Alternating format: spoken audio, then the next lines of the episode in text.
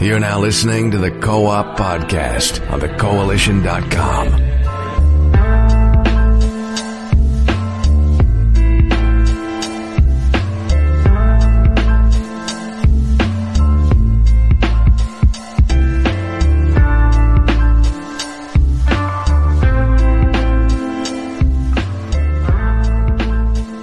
Good afternoon, ladies and gentlemen, and welcome to episode 261 of the Co-op Podcast.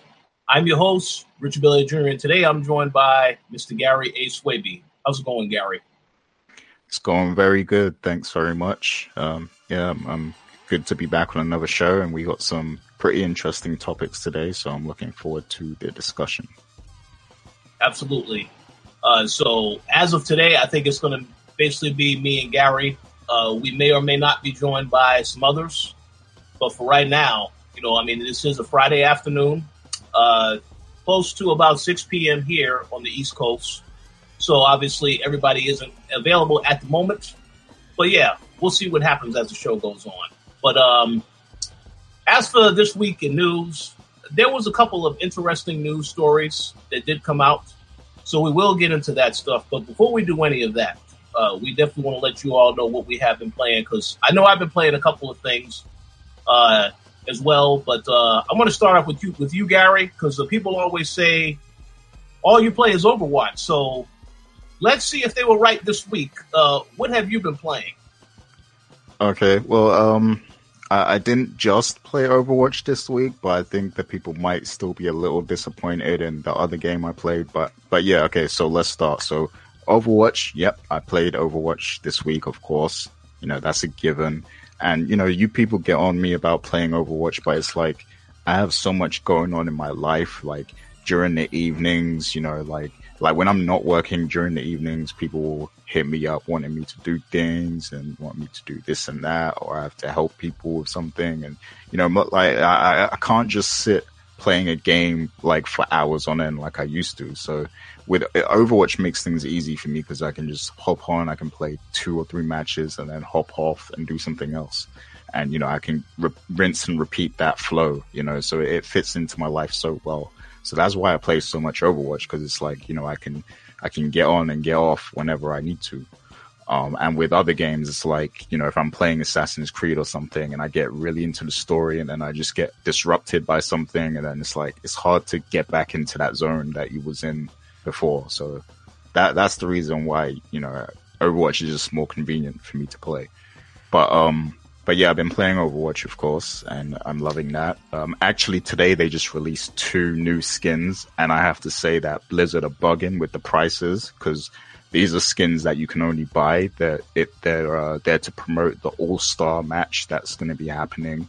Uh, just like the NBA and stuff, like the, the Overwatch League is having an All Star game and they released some special edition skins for Genji and Tracer.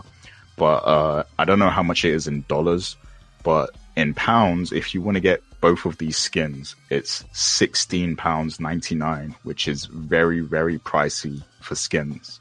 So uh, I just want to you know say Blizzard, you're bugging. Um, and I've, I've, I've spent so much like I've spent so much of my money on Blizzard. I think you guys should give me those skins for free. I just want to say that all. Okay, so the other game I played this week, and I know people are going to be very disappointed to hear this as well because you know um, it's it's you know the the company basically that that makes it. So uh, as many of you know, World of Warcraft released a new expansion this week, the the Battle of Azeroth, or you know whatever it's however you pronounce that.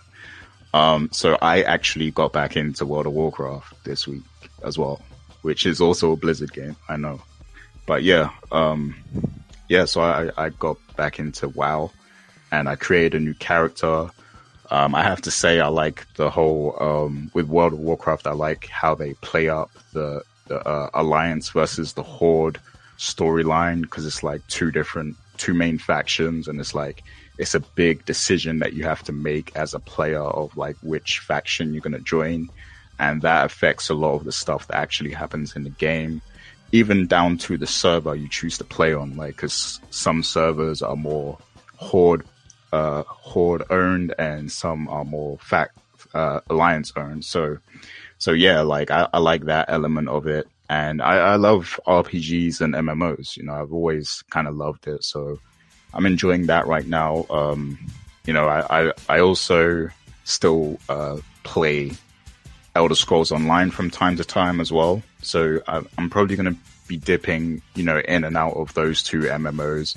Um, I've been, I've also been thinking about streaming some of them, even, you know, like maybe do some MMO streams of Elder Scrolls Online and WoW, you know, just so people can see what they're about and everything like that. Cause I know people like to, sometimes people don't want to try these games, but they, they would watch somebody play them just to see what they're like. So maybe I'll try and figure out a, a schedule or a time that I could maybe stream at least once a week or something like that.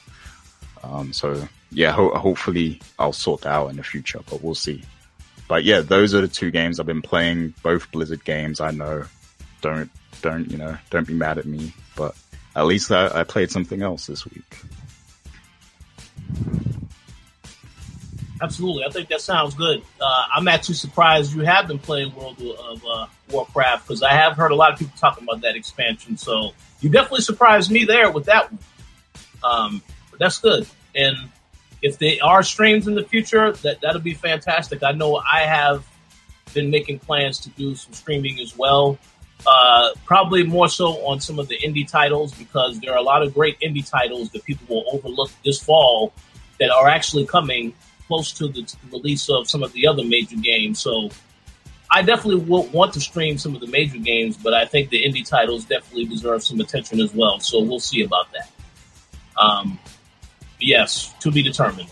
As for what I have been playing, okay, I've played a couple of games this week. Uh, obviously, there are some people that may know, look at my status on Xbox and they'll be like, this guy isn't playing anything. Uh, I don't really know what's wrong with those people because they only expect me to play major titles, but I play a lot of different stuff. Uh, first and foremost, uh, state of mind. I spoke about this last week. I actually wanted to have a review done soon, but I'm actually still playing the game because I've gotten really, really deep into the game. I think I'm almost near the end. But because it is a narrative narrative driven game, I feel as though I need to finish it before I actually talk about my opinion in regards to how everything plays out. What I can say right now is that it is a interesting game because it deals with a lot of different types of themes. Uh, it's not a game that is for everybody. I can say that for sure. Just because you know you're walking around exploring, and as I mentioned last week, it's, it's a story about a character who essentially gets into a car accident and then he loses his mind and he's trying to retrace the steps, trying to get an understanding as to what's going on in his life, why his daughter, I mean, say why his uh, son and his wife are missing, um, and it goes into other type of, you know, cyberpunk political themes as well, uh, humans and robots. It's a lot of different things combined into one. So it's really hard to really pinpoint and say exactly what this game is because it, it pulls from so many different things that it's trying to do. But as a game, uh, the gameplay is pretty straightforward. You know, you have a lot of dialogue, conversations with a lot of different characters. You try to piece together puzzles to reveal uh, pieces of the story that you're trying to put that you're trying to get an understanding of. So, they, the, the devs are trying a lot of different interesting things with it. But the reason why I say it's not for, for, for everybody is because they may criticize some of the storytelling. They may criticize some of the things that the devs are doing in terms of explaining certain processes.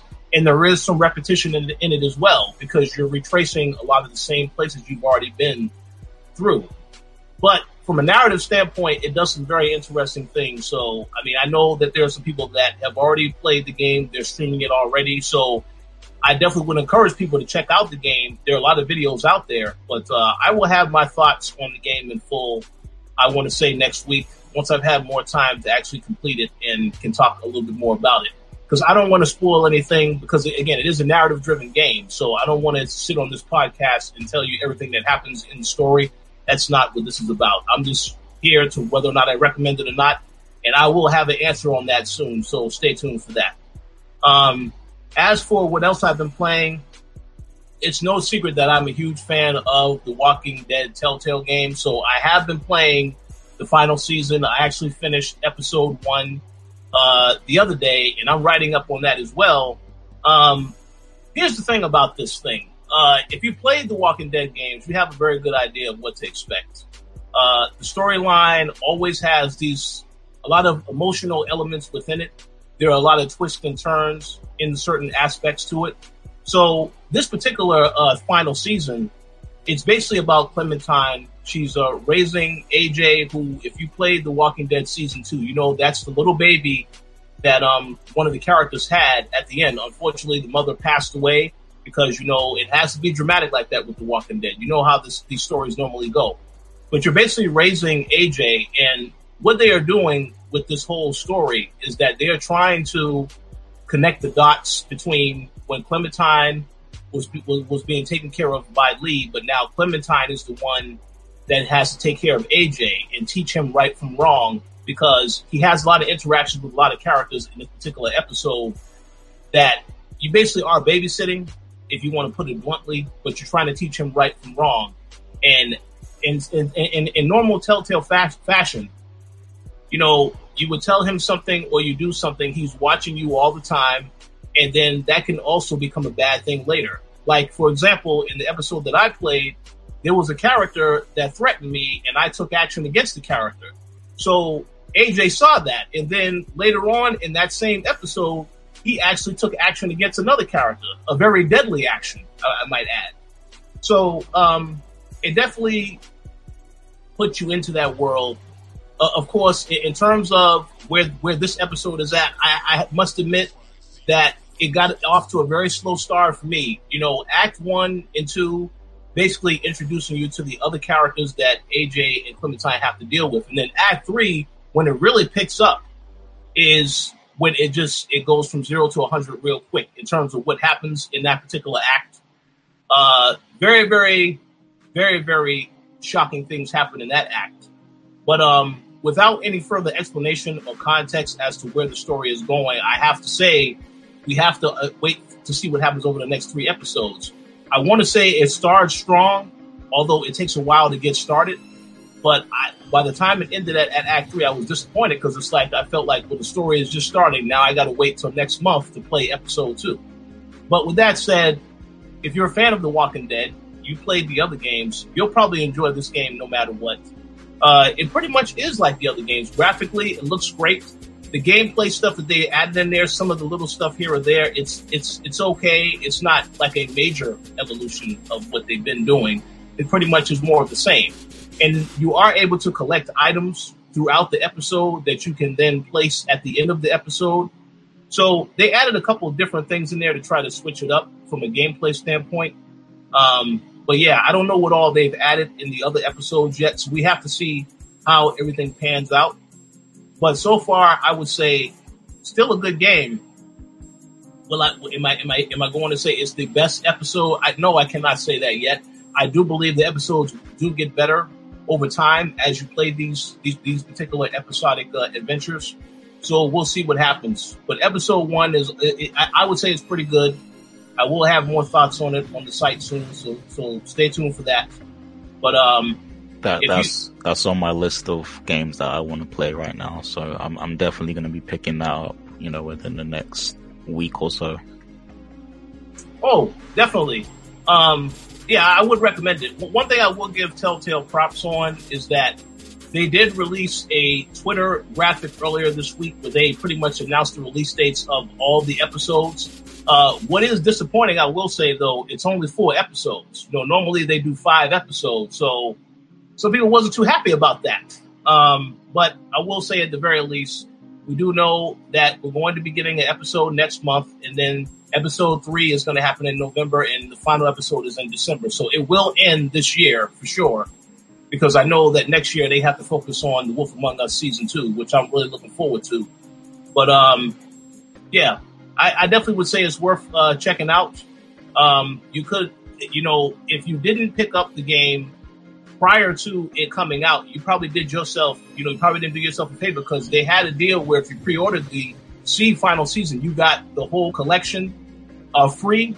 They had that on PlayStation 4 and Xbox One. So if anybody who was interested in that didn't take advantage of that deal. That's unfortunate. But with that said, I would just wait because they're probably going to have more sales if you don't need to get it right away. Because I mean, there's a lot of other stuff that's going to be coming out the next couple of months that you might want to save your money on. But again, if you're a Walking Dead fan and you're a Telltale Games fan, then yeah, definitely pick it up as soon as possible. Um, and as I said, I'll have more thoughts on that that game, that episode, as well as the rest of the season soon. Soon, so stay tuned for that. So uh, that pretty much concludes what we have been playing. Um, I actually just started playing Strange Brigade, so I'll talk about that next week because I literally just started it right before we started recording. So I'll talk about that next week as well. But that's pretty much all we have been playing for this week. So we're going to move right into the uh, news topics. First and foremost, um, we got some news regarding Halo Infinite once again.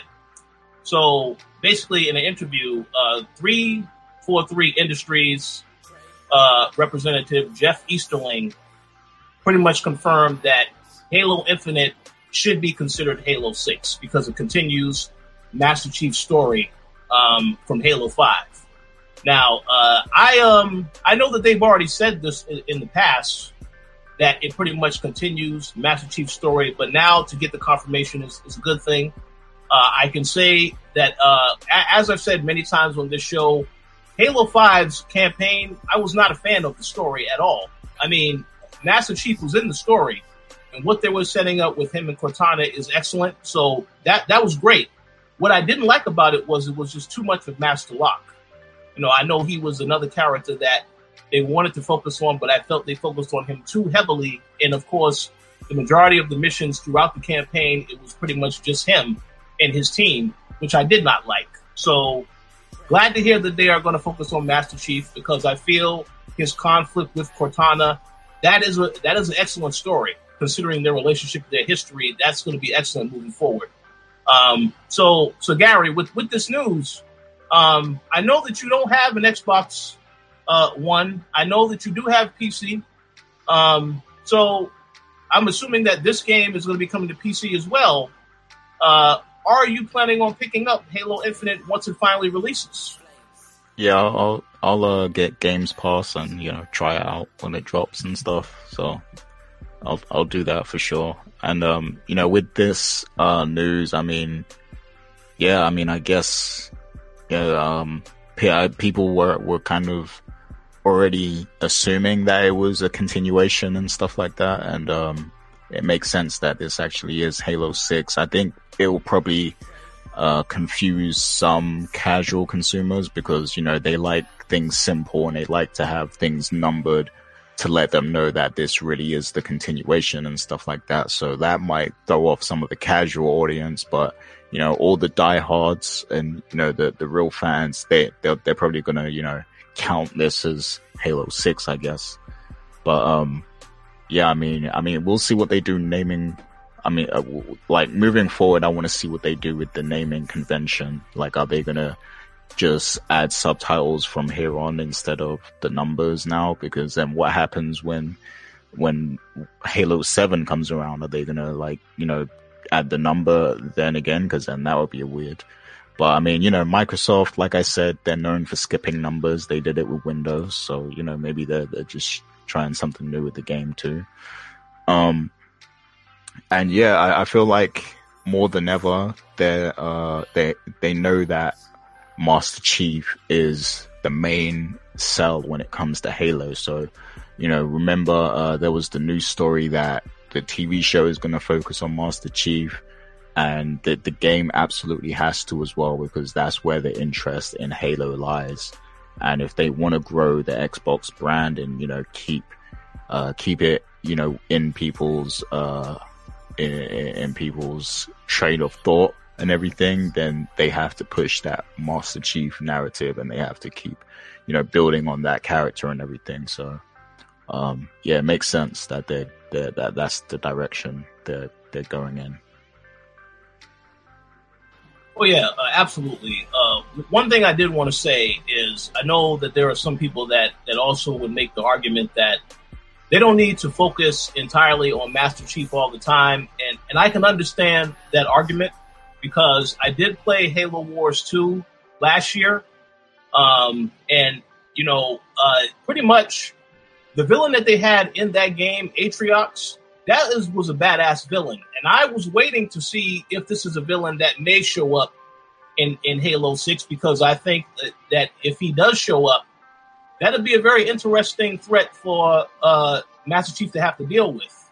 Um, but the thing about that game is is that because it's an RTS, a lot of people will look at this game and be like, "Well, I don't really care about this. I just want to play a regular Halo game," and that is why I don't think that that game got enough attention that it really deserved to get because people looked at it and said, "This is something totally different. I'm not interested in this." Um, but I mean, I did spend some time with it, and I enjoyed the game. I mean, very difficult because trying to get over some of that stuff as you get deeper into the game, it does get more difficult. But once you are able to actually successfully defeat the enemies, then it's a really satisfying feeling. It feels good. But again, it's a game that is not for everybody because it's a, because it is an RTS. So I do believe that it is possible for them to tell Halo stories without using Master Chief. But at the same time, you know, it depends. It's all about the execution. Because as I said, Halo 5, they really set up something great with Master Chief and Cortana. And even when they had the marketing campaign, because I was one of the people who, when I saw the marketing campaign for Halo 5 and the fact that they, you saw advertisements where you had Spartan Locke face off against Master Chief. Yet when you play the game, it's just a little, a small encounter that happens in one of the chapters and and obviously Spartan Locke says, "Oh well, yeah, obviously I'm no match for I, I am no match for Master Chief because he is too powerful. He can kill me." So it, it just it, it ends so abruptly where it's not even really a focal point at all at that point. And then again, they focus so much on Spartan Locke throughout that whole campaign, which is fine. You know, I'm a fan of Mike Colter. I, I enjoy the work that he's done as Luke Cage, even though I wasn't a huge fan of Luke Cage season two. But um, I just think, from, from my standpoint, if I'm trying to get people to pick up a Halo game, Master Chief is a flagship character associated with Xbox brand, so he should be in there, and it should be a focal point at the very least. But with all that said, I think they know because again, the whole reason why he is the focal point of Halo Six is because he wasn't a focal point of Halo Five. And 343 has acknowledged that the fans were not happy about that. So I'm not the only one that said that that was a bad direction for them to go in. And this is why they're making the change. So glad to see that the changes are coming to the series. Um, and I look forward to seeing, definitely learning more about Halo Infinite. You know, maybe we might learn more about it next week because, you know, Xbox is going to be at Gamescom next week. They do have a presentation planned. Well, they have some announcements planned uh, Tuesday I believe they said, um, the 21st. So definitely looking forward to talking about that next week because I will be watching closely to see exactly what they do announce because they did say there will be some new announcements. I know there were rumors of a new controller, a new uh, elite controller. That's great. That's fine. But I want to know what's up with these games that they have coming out. So looking forward to talking about that for sure next week. But um, we'll see what happens with Halo Infinite. Um, did you have any other thoughts you wanted to say on uh, Halo Infinite? No, that's that's that's pretty much it, really. All right, cool, cool. Okay, so let's move on to the next news topic. And, I, I, will admit right now, uh, what I am going to say might anger some people about this particular topic. Uh, but let me get into the topic first. THQ Nordic, um, they announced that they have acquired the rights to Time Splitters. Okay, so here's what I'm going to say that's going to anger people. I haven't really played Time Splitters too much. I recall playing it one one time. That was a long time ago, but I don't really remember anything about the series. What made it so popular? It was one of those games where I had a friend that also had the game, so I had a chance to play it. I thought it was pretty cool, but obviously in my mind, it wasn't cool enough for me to really remember it and think about it like, oh, they definitely should bring this back. So I, I, I must admit that I'm not really someone who got into the series. Perhaps you might be different though, Gary. So tell me what you think about this news in regards to THQ Nordic. Yeah, I uh, I actually um, in uh, I owned Time Splitters 2 on PS2, and uh, while I like back then I wasn't really like super into FPS games, so like the campaign didn't really uh didn't really like draw me in much. Like it, it didn't captivate me. But I will say that the split screen co-op and you know the map maker modes and all, all those like additional modes that the game had was was pretty neat. Like, and I liked the the art style as well. Like, it, it actually is kind of like Overwatch. Like the art style back then was it was is is kind of like what Overwatch is now, kind of thing. Like you know that kind of um, so like not cell shaded. Uh, what, what is it like? Like that kind of Pixar esque style, you know, of, uh, of presentation and everything. Like the the, the cartoony animations, but it's also 3D kind of thing. Like it, you know, it's got that kind of art style and it was very, it was a very fun game. I'll say that it was a fun kind of FPS game. And, um, that's what I really liked about it. That's what stood out about it. And I remember like just spending ages creating maps on that game, like crazy maps and stuff, just so that I could play them with like my friend because split screen was the thing at that time. Um, so yeah, like for, for, for those reasons, I really enjoyed Time Splitters 2. And I think it's really cool that they're bringing it back now because that was a loved series. You know, a lot of people loved Time Splitters back then. So um, it's cool that you know THQ Nordic is, is buying the rights for it and and bringing it back. I guess. And one thing I also want to say is THQ Nordic. They're basically trying like they're acquiring a lot of the old things that THQ had, you know, and that's pretty cool because it's like THQ really is making a comeback. And um, uh, if I remember correctly, the way this this started was like uh, THQ Nordic was just kind of like a, a studio that THQ had owned or something like back in the day. And then when this, when when they uh, went out of business, they separated and became their own kind of studio. And then like they acquired the the rights to the name THQ Nordic and everything. And then now they're they're buying back IPs that THQ had. So it's like just the fact that you know they're they're able to carry carry on the THQ legacy and buy back some of the properties, like I find that super cool in itself, you know. So um, yeah, I'm, I'm really championing THQ Nordic right now and what they're doing, and I hope they you know buy some more of the IPs. I mean, it would be great if they could buy back uh, uh, the WWE license and then give it to another developer. That would be great, but I doubt two 2K is going to give that up. So, yeah. Well, I, I, I have a, quite a bit to say about 2K, and I will be talking about that later on tonight on WrestleCast because uh, 2K19 looks like complete garbage. But this is that, that's a different show. We'll get into that later. Um, I do agree uh, that THQ. I really do like what they're doing as well. Uh, I want to give a shout out to Mr. David Jagneaux because he was the one that recommended that I check out uh, Darksiders. Um, and I did start playing Darksiders 1, uh, and then I jumped into the second one, and I enjoyed that game also. So I'm looking forward to Darksiders 3. I'm glad that they're actually bringing that back, and that is coming out still later this year, in case people didn't know. Um, I'm hoping that it sells, but I don't know. We'll see about that. Uh, but but yeah, uh, Darksiders 3, looking forward to that they've had quite a bit of games that they have been releasing. They still have a lot of stuff coming. Um, some of the, the newer games. Uh, Biomutant also, which is a game that I saw at PAX West last year that everybody was talking about. That game is awesome. Uh, I don't really know what the deal is with that game because it wasn't at E3 because obviously THQ Nordic wasn't there.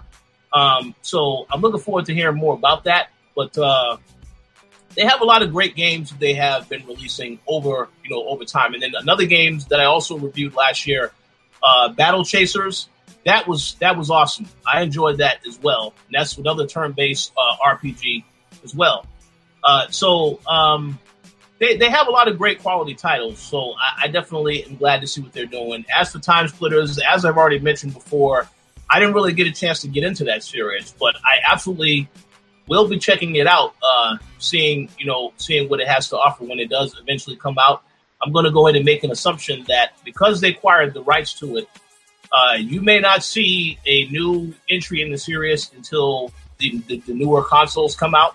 I want to say maybe 2021 or something like that. I mean, I don't know how far they are as far as thinking about doing another game in the series, but um, I definitely will give it a chance when it does come out. So, looking forward to seeing what that has, what's in store with that. But uh, the fact that you said that it reminds you of Overwatch, uh, well, we know you definitely will be picking that up day one. I mean, we'll, we'll have to see what they do with it because I'm sure there's going to be a lot of changes made because it's probably going to be like new uh, developers. I'm trying to remember the name of the developer back then, but I can't, I can't quite remember. Um, but yeah, um, I, think it's going to be like a little different. I mean, they'll probably try and keep the same sort of like uh, comedic, cartoony kind of style, but I don't think it's going to be exactly the same as it as it once was. And it just kind of, you know, thinking back to it, it just kind of reminds me of Overwatch a little bit, like just the way the presentation of it. But uh, yeah, I don't, I don't think they would do that now. They'll probably change it up a little bit just to make it fresh. So yeah, I guess we'll wait and see. Oh yeah, that's that, that's that's definitely possible. Yeah, we'll certainly wait and see how that how that pans out. But uh, yeah, two thumbs up to, to THQ Nordic for bringing a lot of these uh, series back. So uh, um, someone in the chat actually said um, if it comes out, it's going to be the the next Lawbreakers. Uh, let's hope that doesn't. Man, that is a horrible game to be associated with, unless of course you're going to be more successful than Lawbreakers. But yes, that's uh that's a good one. That's a good that's a good joke. I have to give him credit for that. All right, uh, so uh, let's move on to the next topic. I want to try to combine these two topics because uh, it is about numbers. Okay, so first and foremost, let's talk about Nintendo. Uh, it was reported that Nintendo has sold 700 million gaming systems since 1983. Ooh. well, I hate to date myself, but 1983 uh, that is a year after I was born. So if you do the math, you can then now you know how old I am. But uh, that's a long time. 700 million systems, eh? Hmm, interesting. So the question you wanted to ask, Gary, is which one is okay? Which, which system is is uh, my favorite or, or our favorites? Um, I'm gonna I'm gonna I'm actually gonna go to you first, Gary, because I'm, I'll be fascinated to know what your answer is because a lot of people that we know within our uh, close knit circle say you don't play Nintendo games. So I want to hear what your answer to this question is first. Yeah, you know, I'm I'm I'm not uh I'm not a huge Nintendo guy, you know, admittedly. Um, but you know, th- throughout the ages, you know, I, I have dabbled in Nintendoism. So, um, you know, I, I, the very first console that I actually had was a NES, you know, uh, a Nintendo Entertainment System. So that was my first console. So, I mean, those people that criticized me, you know, that was my first console, the, the, the NES.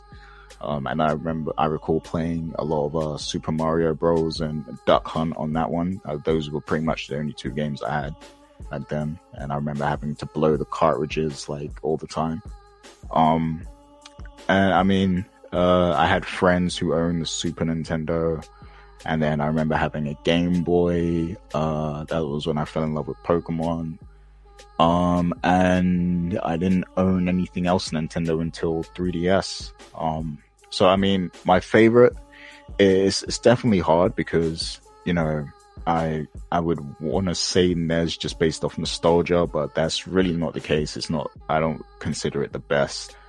Nintendo system that I own, um, or my favorite. So I, I have to go 3DS to be honest with you, because I feel like I've had more uh, experiences, and the library on the 3DS is is so huge, and there's so much quality in that library. Um, it's it's close between that and Game Boy for me. Uh, Game Boy is where I first fell in love with Pokemon and and RPGs. So um, that you know that system, I hold it close to to my heart. But I'm gonna go 3DS, you know, handheld device, just because there, there's so much on that system, and you know, I, I, it made me fall back in love with Pokemon again. Um, and yeah, uh, and there's a bunch of Final Fantasy stuff that I played on there, like the the, the Theatrhythm games where you can play the the Final Fantasy music and you have to hit the notes and everything. Um, I love those games too. So yeah, I'm I'm going with um the 3DS as my pick. But um, I know a lot of people are gonna be annoyed because they're like, "Wow, you you didn't say SNES or you didn't say GameCube or Nintendo 64." Yeah, I didn't own any of those. Unfortunately, I had friends that owned them, and you know, I used to play them at my friends' houses and, and stuff like that. But yeah, I, I didn't own those, and I'm I'm not ashamed of that. So. I totally understand that. That's that's quite all right. Um, and if you and I were friends when we were kids, I would have been the friend that had everything. Um, so I know I will say, growing up as a kid, you know, our job primarily was to do good in school, get good grades, and if we did that, then uh, the reward would be we would get whatever we wanted in terms of games, when when possible, of course. But yeah, I've played every Nintendo console, uh, you know, Sega, Sony, PlayStation, everything. Um, so to come up with the idea of the favorite Nintendo console, this is this is very tough for me because I've I mean I enjoyed the N64, I enjoyed the Super Nintendo, um, but in my mind, and of course even the Game Boy, you know the original Game Boy, because I used to play the WWE Superstars game on that original Game Boy where there was no color, of course the Game Boy Color, all of that stuff. But um, if I have to narrow it down to the system that is by far my favorite Nintendo system, I have to go with the original Nintendo. Only because that that system is, you know, the legacy behind that system is so important for many reasons.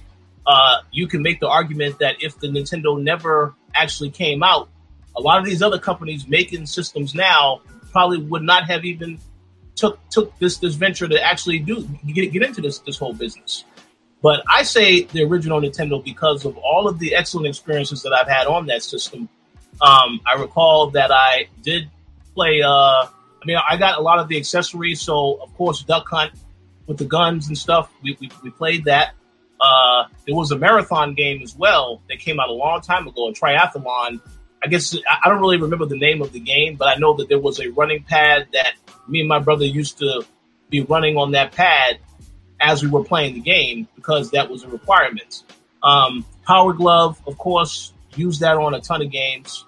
Um, and then I've also played the bad Nintendo games like uh, Nightmare on Elm Street, the uh, Friday the Thirteenth games. Yeah, but it, it, was all in great fun. All in great fun. Of course, Zelda, Mario, all of those games as well. Um, but to me, I, I, still think that Nintendo system because that was essentially what got me into gaming. That was like one of the first systems that I picked up when I was a kid.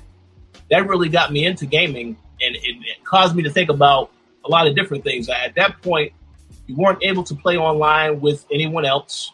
Everything you were just playing at home, locally, and with a friend if the if the friend decided to come over. So it's a different type of experience, but I've had so many experiences on that main original Nintendo system, it's hard for me to put any other system above that. Um, but again, I enjoyed Super Nintendo. I enjoyed the Nintendo 64. You know, everything that Nintendo has to has to offer. And I do have a Switch now, although I haven't really found a reason to, to really use the Switch right now because I I didn't get a chance to play Zelda when it came out. Um, I did pick, pick up Mario, Super Mario Odyssey that was a good game. I had a friend that also had that, so I got a chance to, to also see it in that in those regards. But eventually, I will pick up the Switch and play some stuff on it. I just haven't really had a reason to at the moment because I've been busy on PlayStation and, and Xbox. But um, with that said, yeah, the Nintendo, the original Nintendo, I would have to say that's by far my favorite system still to this very day. Um, only because of all of the different games that I was able to play on the system. Um, but yeah, that's my thoughts. So, um, good pick. Oh yeah, yeah. Uh, you definitely should uh get a chance to uh if you ever get a chance to do some retro system shopping, pick up a Nintendo and uh check out some of the games they have.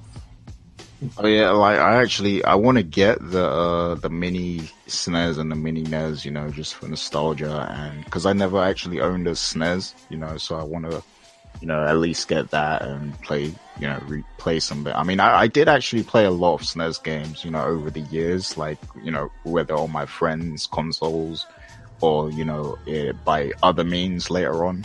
But yeah, um, like, yeah, I do want to get those mini systems though. So maybe that's something I'll do, you know, within uh, the next few months or so, you know, get both of those because I think there, there's more of them that were manufactured now, so I think they're easier to, to, to get hold of. So I might get those. That's a good idea. Yeah, I mean, yeah, if, if you can find it, that is, yeah, it's a great idea. Um, and one other thing I want to mention uh, to go along with sales, because there was some other news that, that came out, uh, you know, I believe it was the other day, and that is that PlayStation VR has now reached 3 million in sales. So I know Gary, you said on this show, I believe, um, not completely convinced in PlayStation VR. So what are your thoughts now that you've heard this number about the it's hit three million in sales? Wait, the the PSVR hit three million in sales? Yes. so three million people bought it to to play two games, like. well, well, I mean, well, how many games? Like, there's, I don't know. There, there's not. It doesn't seem like there's a lot of content for that, you know, peripheral. But um, yeah, I mean, more power to them. You know, I mean, that's it's cool. Uh, I guess, I guess PSVR is like the entryway level into VR because I guess it costs the least because Vive and uh, the Rift they're pretty pricey, and plus you need a PC too, like a high end PC to to get you know the full experience out of them. So I mean, the the PSVR is the entry level into you know VR, unless you're doing it on a mobile or you know, um, uh, I mean, what else is there? I think that's it. So yeah, unless you're, you're using a mobile, because there's various headsets for mobile and stuff like that. I think um, I think that's probably the entry level thing. But I just feel like Sony hasn't really done a good job in supporting it. So I'm I'm surprised that they can sell three million without doing a good job even promoting it or putting content out for it. So um, yeah, I mean that's cool. More power to them. I I, I, I honestly think that the uh, when they started to have a lot of those sales where the system at one point was 199 for a limited time those sales definitely helped uh, to influence these numbers. I, I would say because I, I also would have to be critical and say that there still hasn't been enough content to really justify somebody having a PlayStation VR, in my personal opinion. Now, I do know we have a colleague on staff, Mr. Kennedy, that I believe does have PlayStation VR, and he got it for Resident Evil 7, uh, which is a great game. It's an awesome game. But um, in terms of the exclusive content, for PlayStation VR, it, it, it, has been off to a very slow start. Um, last year, we went to PSX. There was a ton of, of very promising uh, games that that are coming to PlayStation VR, but they're not they're not all out yet. I know Firewall Zero Hour. Uh, that's a game that uh, Tatiana actually wrote a preview on the site uh, from PSX. That game is actually coming out in like two weeks, and that game is pretty much like Rainbow Six but it's all uh, VR. That game was actually pretty fun um, to play at PSX. But um, it's like I said before, they, they, have a lot of great games that we saw. Another game we did see, Mr. Lugo and I, Blood and Truth, which is pretty much like a spy type of type of game, and it, it, it's a lot of movement that you have to do when you have that headset on. You know, all types of movement and shooting bad guys. That game was awesome. Uh, but that game is not out yet either. Now it is supposed to come out this year, but um, the point that I'm getting at is that there's a lot of games that are coming to PlayStation VR, but I haven't seen all of those games yet. And I think once those games come out and that we are seeing that they are actually starting to support the device, then I can see okay, it, it, it probably will do better in sales at that point.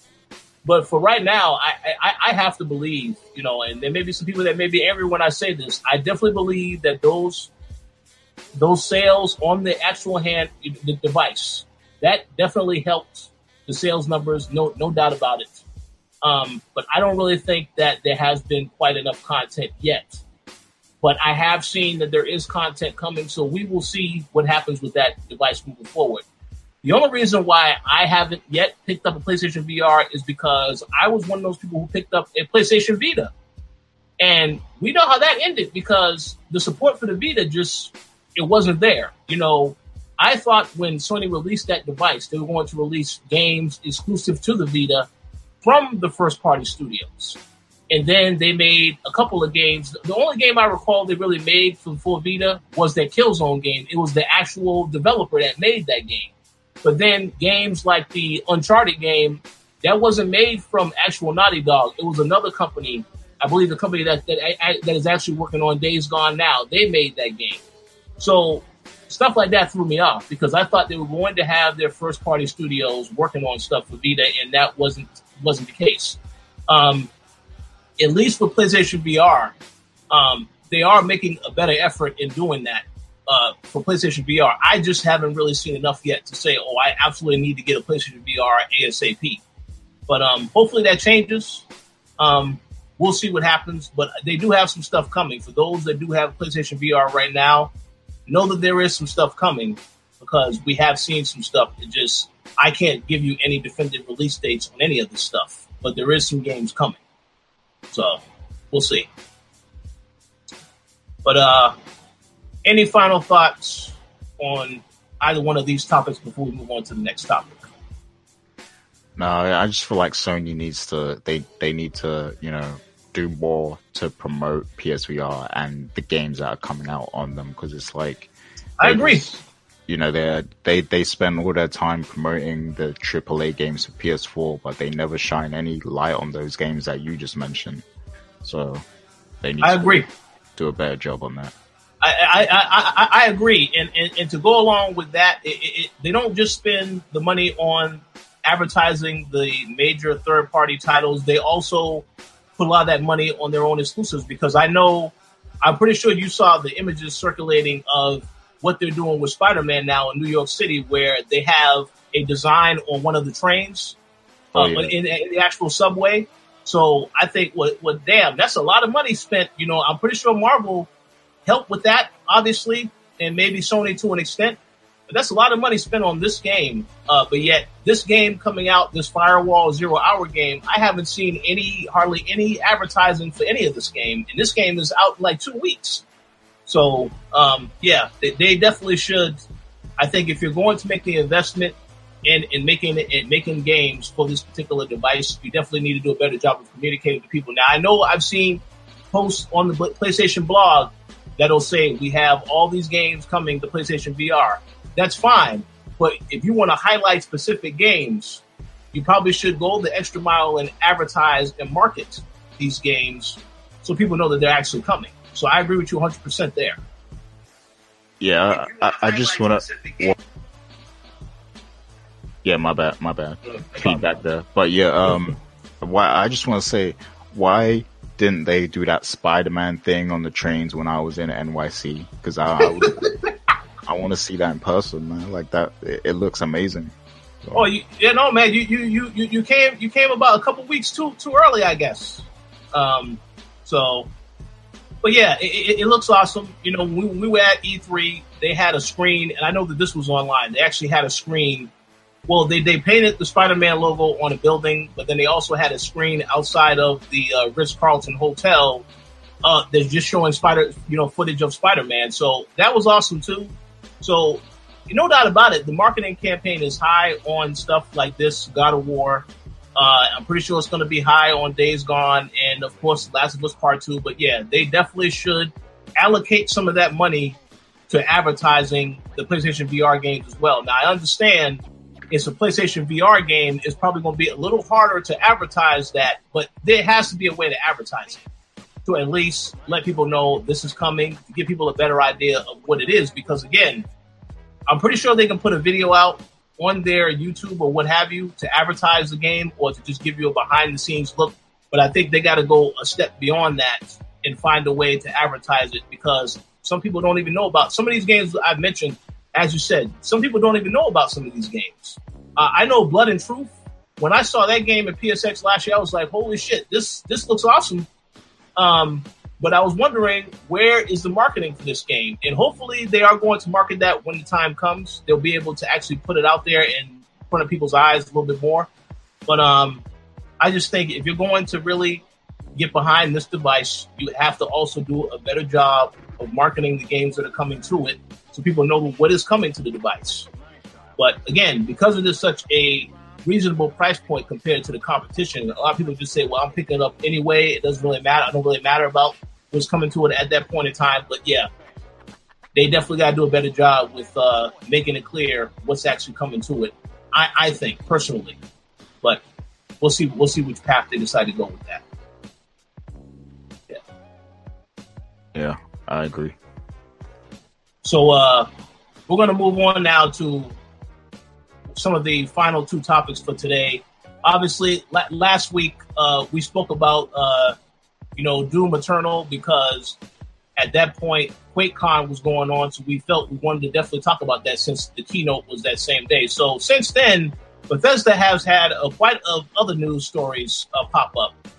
First and foremost, uh, and you can can you know speak more about this particular story.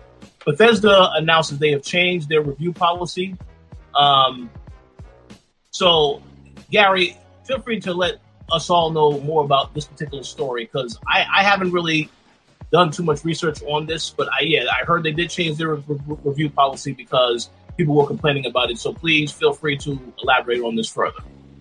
Yeah, so the backstory for people who are not familiar, um, a couple years back, I think it was 2016, uh, they they announced something that actually affected us a lot as well. But basically, they uh, this was like I think this was the year Fallout 4 came out. Uh, they they actually uh, announced that you know they're they're no longer going to be sending media um, advanced copies of their games. And, you know, this of course led to um, all media sites, including the big ones like IGN, you know, they, they, they didn't get Bethesda games until the week of release. And this meant that, you know, um, you, uh, a lot of those big sites, they want that review up, you know, they want that review up on the day because, uh, they want that traffic, you know, any site that doesn't have it day one is missing out on traffic. So they're going to try and put something out, but at the same time, Bethesda makes games that are like 60 to 70 to, to 100 hours even, you know, so it's like they had to rush to get this stuff up and it wasn't, you know, all the way accurate. There was no way possible that they could, you know, cover everything in the game, uh, because it actually just released, you know, so, um, that's why you, you, that's, I think that's when you really started to see a lot of review in progress and stuff like that because, um, people couldn't, you know, they, they couldn't do a realistic, full, uh, thorough review of a game when it just came out, but they wanted to put something up in the meantime, you know, just so that people can get uh, the first impressions, you know, of the uh, of the game and everything. Um, so yeah, Bethesda changed their policy, you know, so that because they were tired of. Uh, uh, I mean, what was the actual reason? I can't remember now. I think it was like uh, well, well, I, if I recall something they said, they didn't really think that the reviews really made a difference. I believe they, they had a comment in there where, where they thought that whenever a review was done, it was posted, uh, it it sometimes didn't really reflect. Uh, maybe they thought that there were some reviews that were inaccurate because yeah. one thing one thing we know about Bethesda is they release a lot of patches.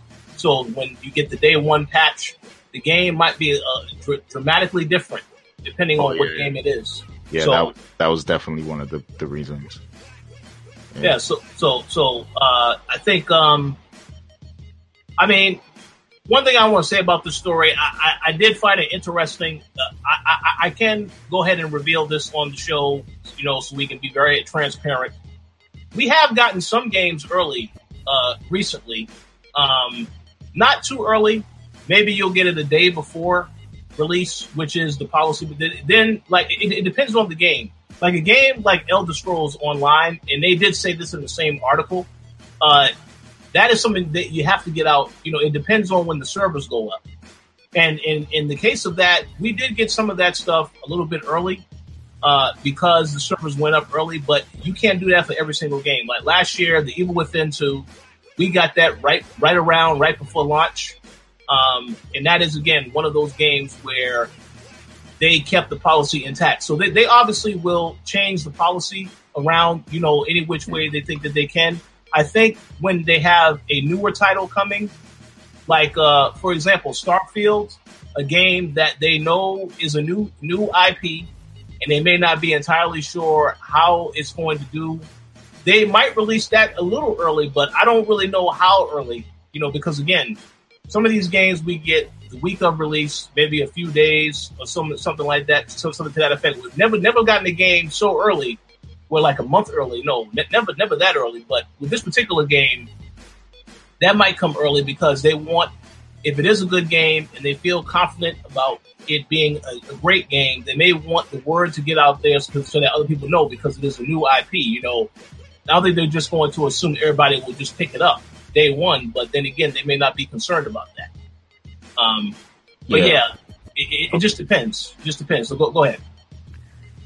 Yeah, yeah. Like uh, I guess in that case scenario, you have to kind of make uh, some level of adjustment, you know, to account encounter for the, the, the type of game it is, you know, if it's an online game and things of that nature. So there are instances where they kind of have to, you know, give you it a little earlier or, you know, not so early. It, it depends. It's situational. But with regards to that, this actual news topic, um, so they, they made, they actually made a statement and said that they've adjusted their review policy now. Um, and one of the reasons they gave for doing this is that, um, they were tired of reviewers stating that they didn't get the, the, the game early enough. So I guess when they changed their policy initially, people were, you know, people kept repeatedly saying in their review, you know, I, I didn't, we, we didn't get the game early enough. So this review, you know, is not fully detailed or whatever. And Bethesda got tired of seeing that in all the reviews. So because of that, they've kind of backtracked now and they're making adjustments to their policy. And now they are starting to send out more advanced copies, like, you know, like you said, um, a little bit. So yeah, um, and Uh, I just want to say one thing. Like we said back then that this was a bad idea. You know, we said like you can't like you you, you we as reviewers we have to give our readers accurate information and when are people going to be looking for reviews they're going to be looking for it when the game comes out so to to you know to help people out to help consumers out and everything we have to have something up you know we have to we absolutely have to have something up the week it comes out so that consumers will know whether they should buy the game or shouldn't buy the game based on people's opinions and the general consensus.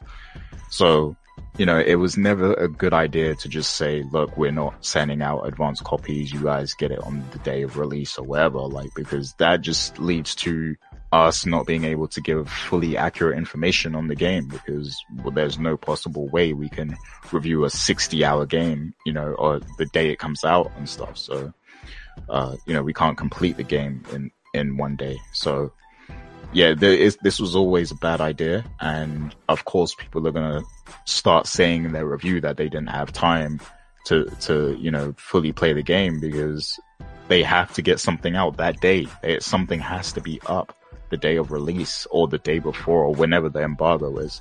So you, like all the big sites, they, they want something up because if you don't have something up, you're missing out on that traffic, plain and simple. And they don't want to miss out on that traffic. They, they need that ad revenue. So, you know, this was always going to be a bad idea. Um, and I don't know why they implemented that policy in the first place, but it's good to see that, you know, now they're, they're, you know, they're changing their philosophy a little bit and they're open to sending out early reviews again because uh, that's you know pe- people think that you know we just sit around wanting to get games early just because you know just because we you know we want to brag about it or because we love games that we just want to get games early or whatever. But that's not the case. Like to to be able to do our job as enthusiasts and journalists and everything we have to get these games in advance so that we can put out accurate information about the game so it, it's, you know, is absolutely necessary. I agree 100%. It is absolutely necessary. Um, and and one, one other thing I will add is, uh, you know, as you already mentioned, every situation is a situation. Well, every situation, it, you know, it changes. Um, I do think that as other games start to release around the time that a Bethesda game would release, then I, I, I and they decide to, and they do decide to go the route of sending out review, copies earlier. I think that makes a lot of sense because again, you know, I know last year, uh, one, and this this this is a pretty good example. Last year, uh, October 27th to be exact, we had three major games dropping that day. You had Super Mario Odyssey, um, you had Wolfenstein 2, and Assassin's Creed Origins all on the same day. Now, obviously, at that point in time, uh, if, I, if I was to go back and look, I believe we received Wolfenstein maybe a day or so before launch. But with Assassin's Creed, that, that that that game was out. I mean, the reviews, the review embargo lifted from that well ahead of, ahead of that schedule, and the same thing with Mario. So, I think in that particular instance, Bethesda releasing the game at that time is is fine, you know, because the reviews were already out for Mario and Assassin's Creed, so people already knew that those games were were, were, were pretty, pretty, fantastic. Uh, but but with you know with, with the Wolfenstein game though, is a different, it's a whole different policy at that point. You know, but you're basically going into it if you're a Wolfenstein fan. Like I was a Wolfenstein fan, so I didn't mind that there weren't any reviews. I already knew when I saw the trailer, I'm going to get this game. But for them to think everybody will think that way, I mean, I think that they definitely had to rethink that because when you do have a situation like that, where you have so many games coming out at once, you definitely may have to pick and choose what you want to get because even if you get something you may not necessarily have all the time to complete all of those games at the same time. And that was a very, very ridiculous day with that because all those games were out. It's like definitely had to make two choices about what you want to play. I know I didn't get a chance to really get around to Odyssey until later because I wanted to spend all my time on Wolfenstein and then I played some of Assassin's Creed, but I never went back to that because it was just so many other games that I also had to jump into. But um yeah, in, in regards to them changing the, the review policy, totally fine with that. I, I think um, they're still going to fluctuate it. You know, I'm not going to say they're going to release every game early because I don't think they're going to do that with, with, every single game. Uh, I'll be curious to see what happens with Fallout 76 because again, this is an online game, so I'm expecting that to definitely come out for them to, to send that out to reviewers like the day before, if not the day of release because they got to turn the server on at that time unless they're going to have the servers on earlier for a specified period of time. But um, we'll just have to wait and see about that because I mean that is their big November release. Um, that's a game which I'm pretty sure everybody is going to be picking up in November.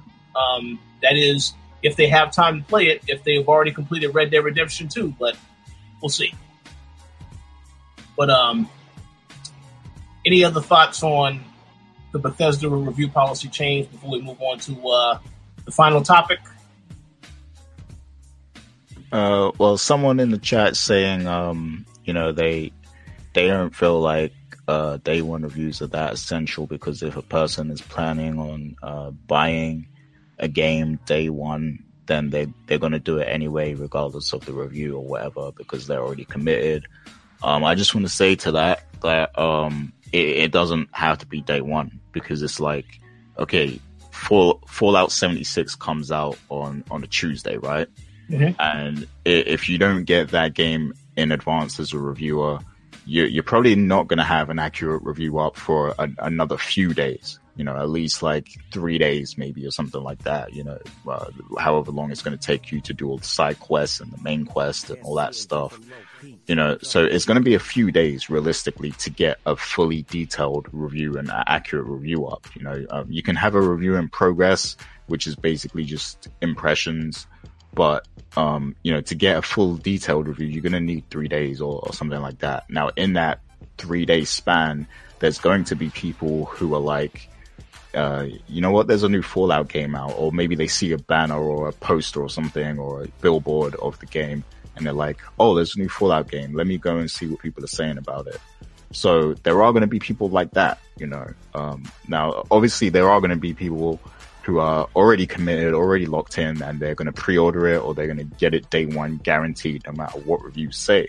And that's not the type of gamer we're we're talking about here. We're talking about that gamer that's, you know, uh, some of them are casual, some are just, you know, maybe not observing every every game that's coming out, or maybe they forgot that it's coming out, and they see the ad for it, and they're like, oh, I wonder what people are saying about that. Let me go and search on Google and see what people are saying about it. So you know that you're always going to have those type of gamers. Not every gamer is the same you know um, i mean here i am you know i, I co-own the, the, the coalition with rich and sometimes i'm looking to see what people are saying about certain games. Like world of warcraft i looked up to see what people were saying about you know the the new expansion before i decided that i want to play it again you know before i wanted to play wow again so I, I watched a ton of videos about that. So it's like, you know, there's different gamers and there's different situations and scenarios all the time. So uh, reviews are very important and significant.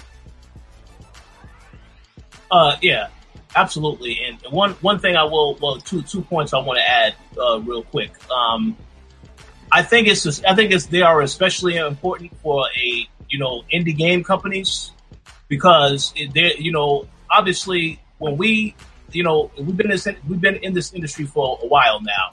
You see, a lot of the attention goes towards the, the major mainstream titles, and the indie titles don't really get too much attention, unless, of course, it, it just depends on the situation. Like if you take Cuphead, for example, Microsoft, they did an excellent job making sure that they got attention on that particular game. And then the game sold itself because of the art style and just how fantastic everything looked. So that's a different situation. But there are a lot of other indie titles out here that may not have the backing of Microsoft or Sony, and they could be solid games all around.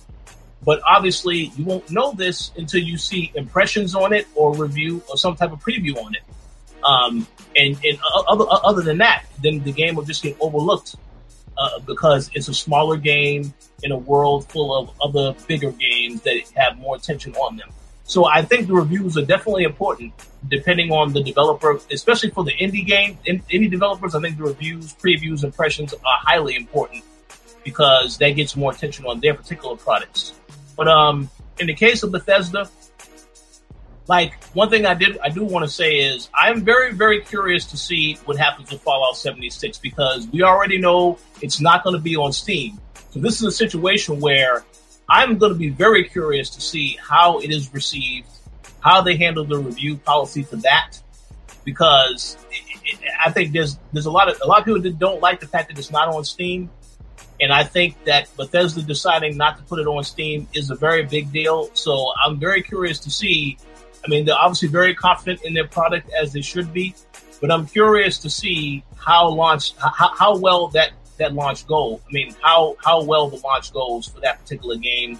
And then the impressions that people are going to have about it, because that's one game where it's, it, it, it is a very interesting situation they put themselves in with that. But, uh, you had anything you want to say about that? Because I know you are a Fallout fan. You played Fallout 4, you enjoyed it. So, yeah, um, I definitely have something to say about that Steam thing, so hold that thought. Um, but I, one thing I wanted to say just to, to, to, carry on with the significance of reviews, um, I guarantee you Dead Cell's been out for, you know, it's been out for a year on PC or whatever. Mm-hmm. but I guarantee you there were people who didn't know about that game until that whole con- controversy happen. So that tells you right there the significance that, re- that reviews have. Like, cause that put a whole lot of people onto what Dead Cells even is. And so you're right about yeah. that. Yeah. Uh-huh. Yeah, because I've seen everybody talk about that. Even people who don't talk about video games talk about that. So you're right. yeah. So with regards to Fallout 76 and Steam, um, I'm not sure what's going on because I thought I saw a report uh, recently that saying that they might put it on Steam later on or something like that. But I yeah, do want to, I do want to say one thing because um, they basically they're doing this because they they want to release Fallout on their their own Bethesda app. Mm-hmm. And I do have this Bethesda app, you know, because it, it, has Quake and it has some of their other stuff. But I want to say that this, uh, the, the Bethesda app is not that popular and it's not that great. Like, it's not, you know, it's not comparable to the Blizzard app It's not comparable to EA Origin. It's not comparable to Steam.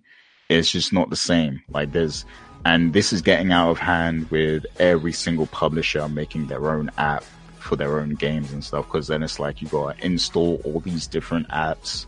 Like people, people like Steam because it's simplified. Like they can get everything they need in one app you know, they, they've got a huge, gigantic library. It's just a case of clicking on a game and pressing play, and it's all right there, you know. So I, I feel like this whole creating your own app thing is getting out of hand. It works for, for Blizzard because they've got a legacy on PC already, and like it's like you know um, they've they've always had their own games connected, and you know like it, it within their own um, ecosystem. Like it's always been like that for them.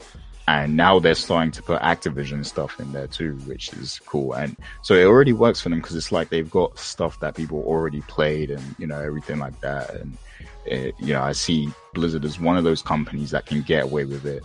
EA is like that too. But Bethesda, like a lot of their previous games, yes, they've, they've been on PC, you know, throughout, uh, you know, decades or whatever, but they, I feel like they built up a lot of their PC momentum by being on Steam in the first place. Like, because Steam was always the place you could get the Bethesda games and you can add your mods and everything like that. So it's like taking it away from Steam is a bit like, you know, what, what the hell? Because I have like uh, a lot of Bethesda games in Steam. So I don't want to like have to buy Fallout on a separate app now because it's like I want, I want it all together, you know? So yeah, I think I think that's gonna annoy a lot of people because you're forcing people to use your app when they might not want to.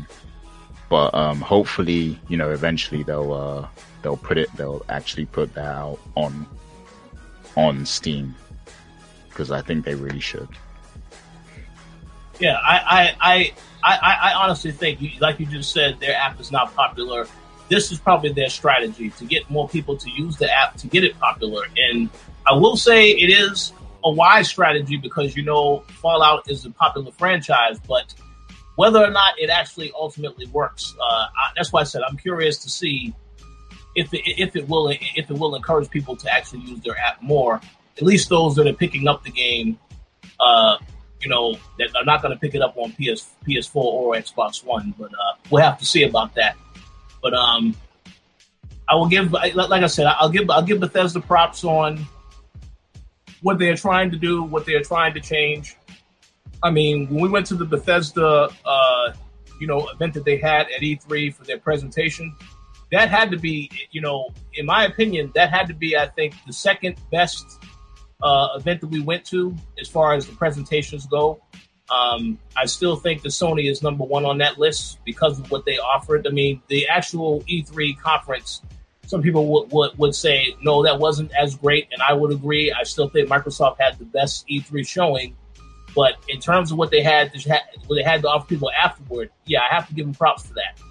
But um, Bethesda, yeah, they had a great show afterward also. So um, they're doing a great job in terms of the games that they that they're making. So we'll have to just uh, sit back and see how all this works out. But uh, in regards to Fallout 76, like I said, I cannot wait to see what happens with that particular game because everybody was excited for that. So um, we'll see what happens. yeah, we'll see. So uh, the final topic for today to segue right into it, and we're already talking about Bethesda, so um, let's go ahead and let's address this particular issue here. There is a game coming out. I believe this is coming out next year, correct?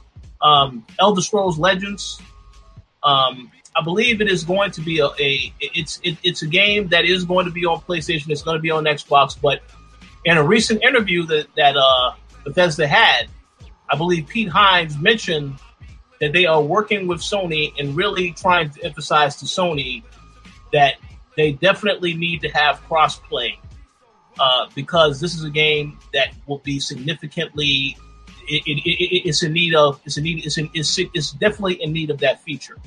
And to quote Pete Hines, I, I, believe they said that if this is if Sony doesn't decide to implement crossplay, well then perhaps this game might not be on the platform. But then they also said but no, we're still finding a way to work with Sony to make sure that this game is on their platform and that there is some type of workaround for crossplay. So, this ultimatum that Bethesda is basically presenting to Sony, what are your thoughts on this particular uh, topic? Because I know we've spoken about crossplay many times on this particular show, um, but I want to get I want to get your thoughts first. What do you think about this new situation that Bethesda is bringing to light?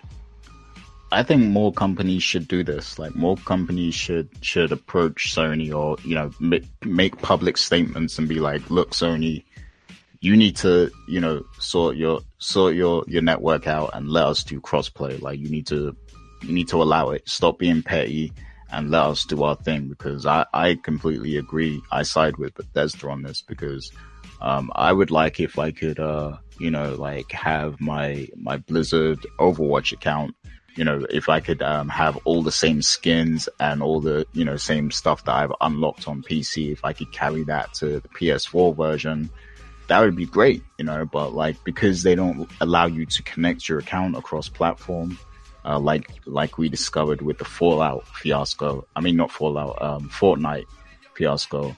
Um, yeah, like, because they, they, they don't allow that, like, that's a huge problem because companies like Bethesda, they want to uh, make like their their own uh, ecosystem essentially, um, where they're not trying to take away money from Sony, like because you still have to buy the game, you still have to buy the DLC on the Sony platform.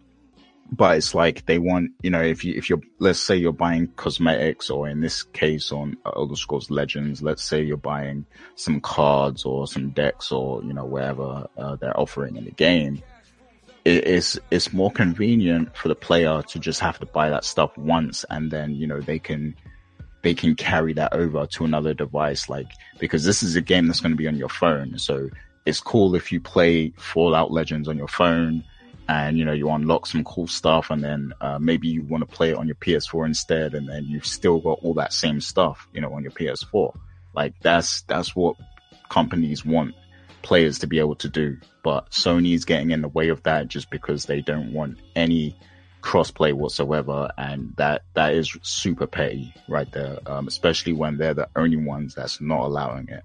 Um, every other company is is allowing it to happen, and Sony is the only one. So I think more companies need to to do this, and they need to stand up and say, "Look, Sony." You know, if you don't let us do this, then we're we're just not going to publish our game on your platform and eventually Sony will panic and they will change something. I think we even, uh, I think Shawn Layden made a, a, statement when the Fortnite thing happened because they got a lot of negative press at the tail end of E3 because of that. And Shawn Layden, he had to be like, okay, um, you know, he gave like a, a BS statement, like just to throw people off for the time being. Like he was like, oh yeah, yeah, okay, we'll, we'll, we'll look into that. Well, maybe that's something we'll do. No, he gave he he he hit people with that kind of statement. Um, and um, I think that was just his way of like just you know um, throwing the press a bone to to to get them off his case, you know, until like the next event or something like that. So um, I hope that they're actually you know working on something to where they they can allow crossplay because they are selling like uh, the most consoles right now they're at 500 million or whatever it is.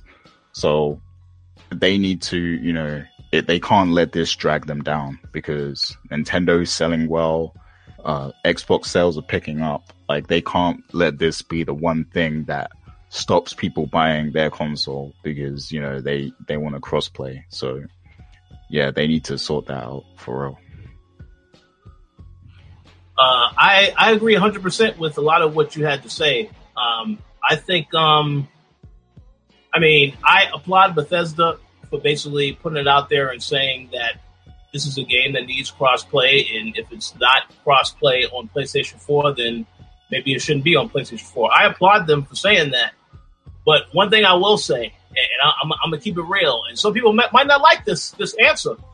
Um, I don't really know if the Elder Scrolls Legends is a big enough game for them to be concerned about this. I do agree that they definitely need to fix this issue because they're still recovering from the Fortnite thing, and apparently Fortnite is is a massive deal because a lot of people who I know who I've known for most of my life, they don't necessarily play video games, but they are all now anxious to play Fortnite for some reason, which I, I don't really understand.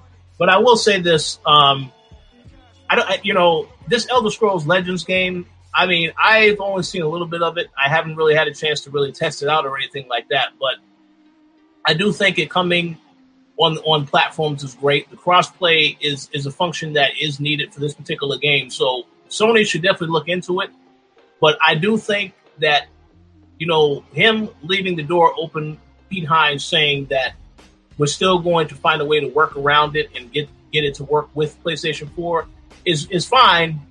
But I, I do think it's going to possibly take a bigger, I want to say a bigger game, a bigger publisher for them to come out and say that. Now, for example, if Rockstar said Red Dead Redemption 2 we want this to be cross-play with Xbox, and if you don't if you don't agree to that, then we will will not be on PlayStation Four. I think without a doubt, before Rockstar says we says before before before Rockstar says we can't, Sony be like, okay, no, no, no, no, hold on, hold on, hold on. Yes, we will do cross-play. Red, Red, Red Dead Redemption Two, and they have the deal with uh, the marketing deal with uh, Rockstar for that game. So obviously, hell yes, they will say yes to that. But I think it's going to take a bigger game being in jeopardy of not coming to PlayStation 4. I think that's what's going to make Sony be like, okay, we got it. We, we definitely have to implement this crossplay feature now. Because to me, I mean, don't get it twisted. Elder Scrolls Online is great.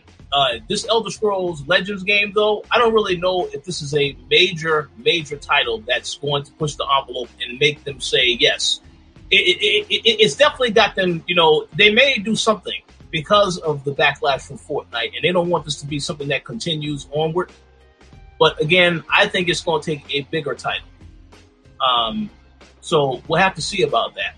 Uh, but obviously, the fact that this news is now coming out here, and a lot of people have been saying this, Sony needs to do something.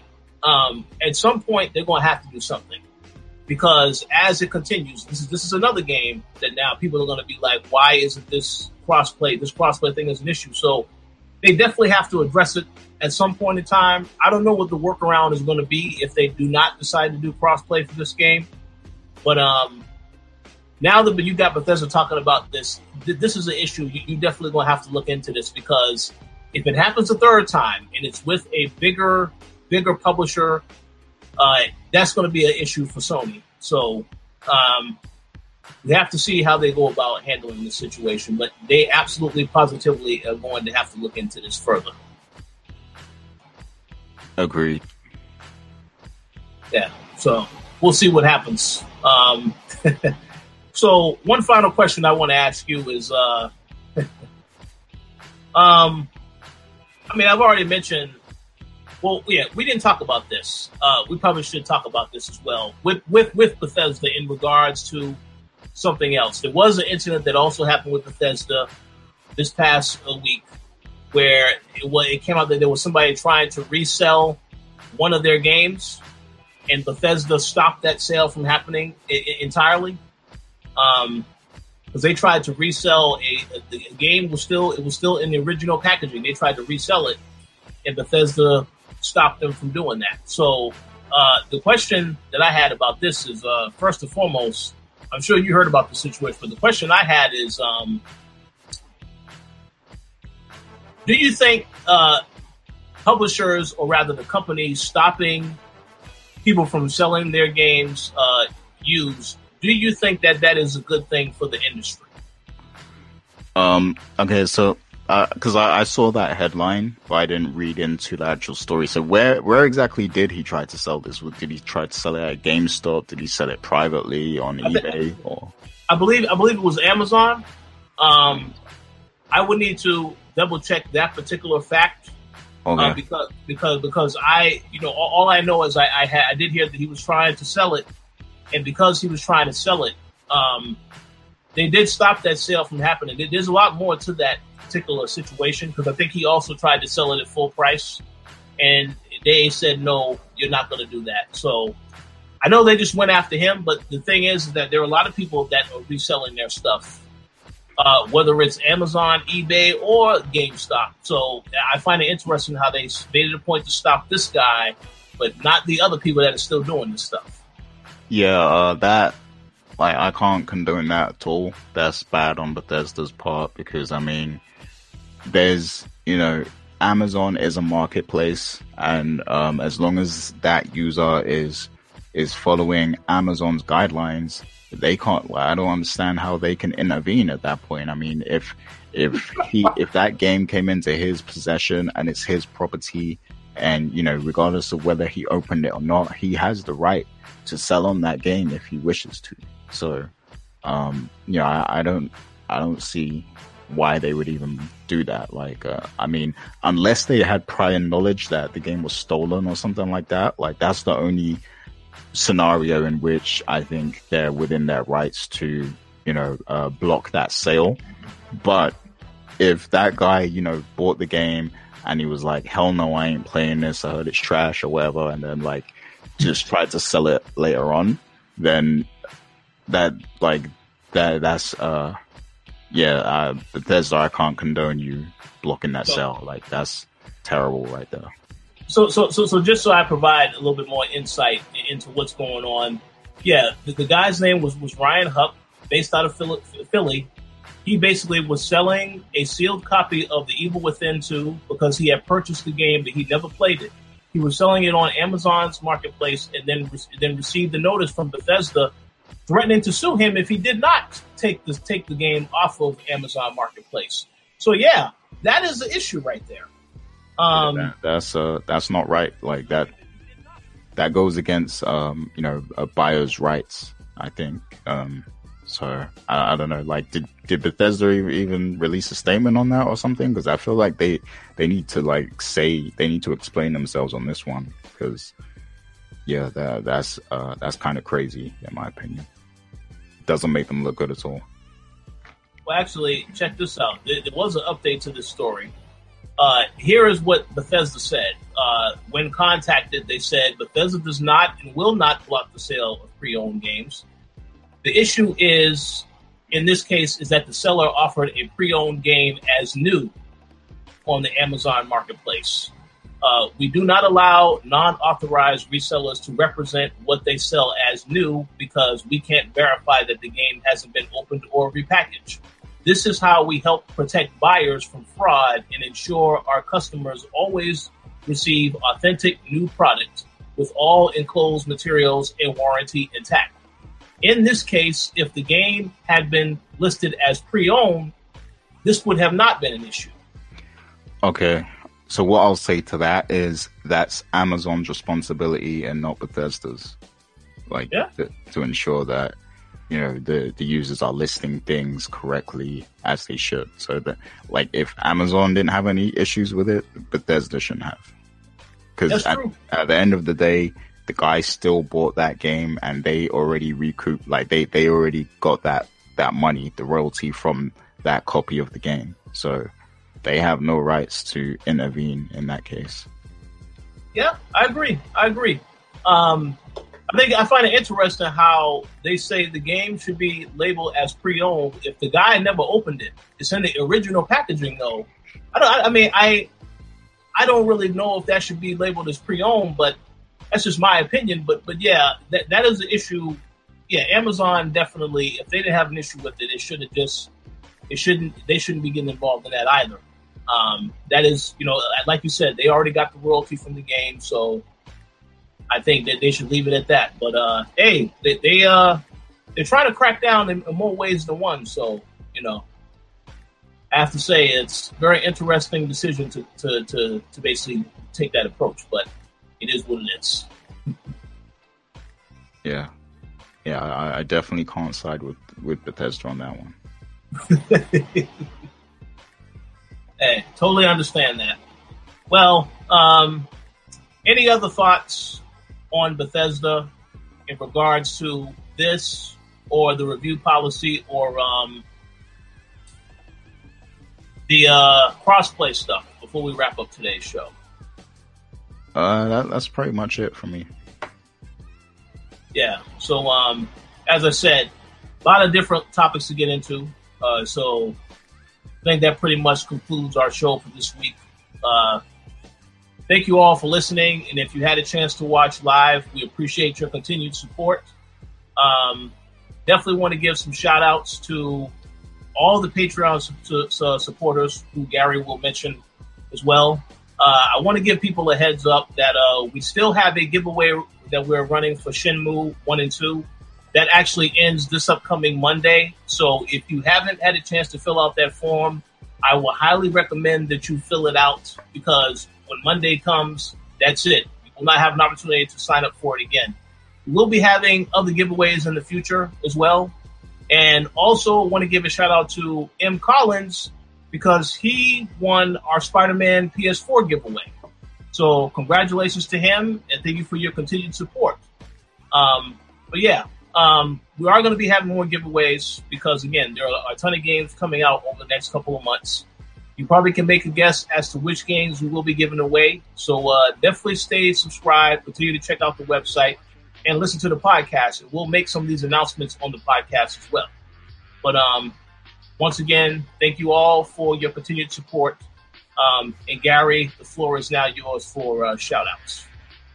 Yep. So a big shout out to all of our Patreon supporters. And um, of course, well, like M. Collins is at the top of the pile. And, you know, he, he uh, won the Spider Man giveaway. So, you know, big shouts to him and congratulations for winning that copy.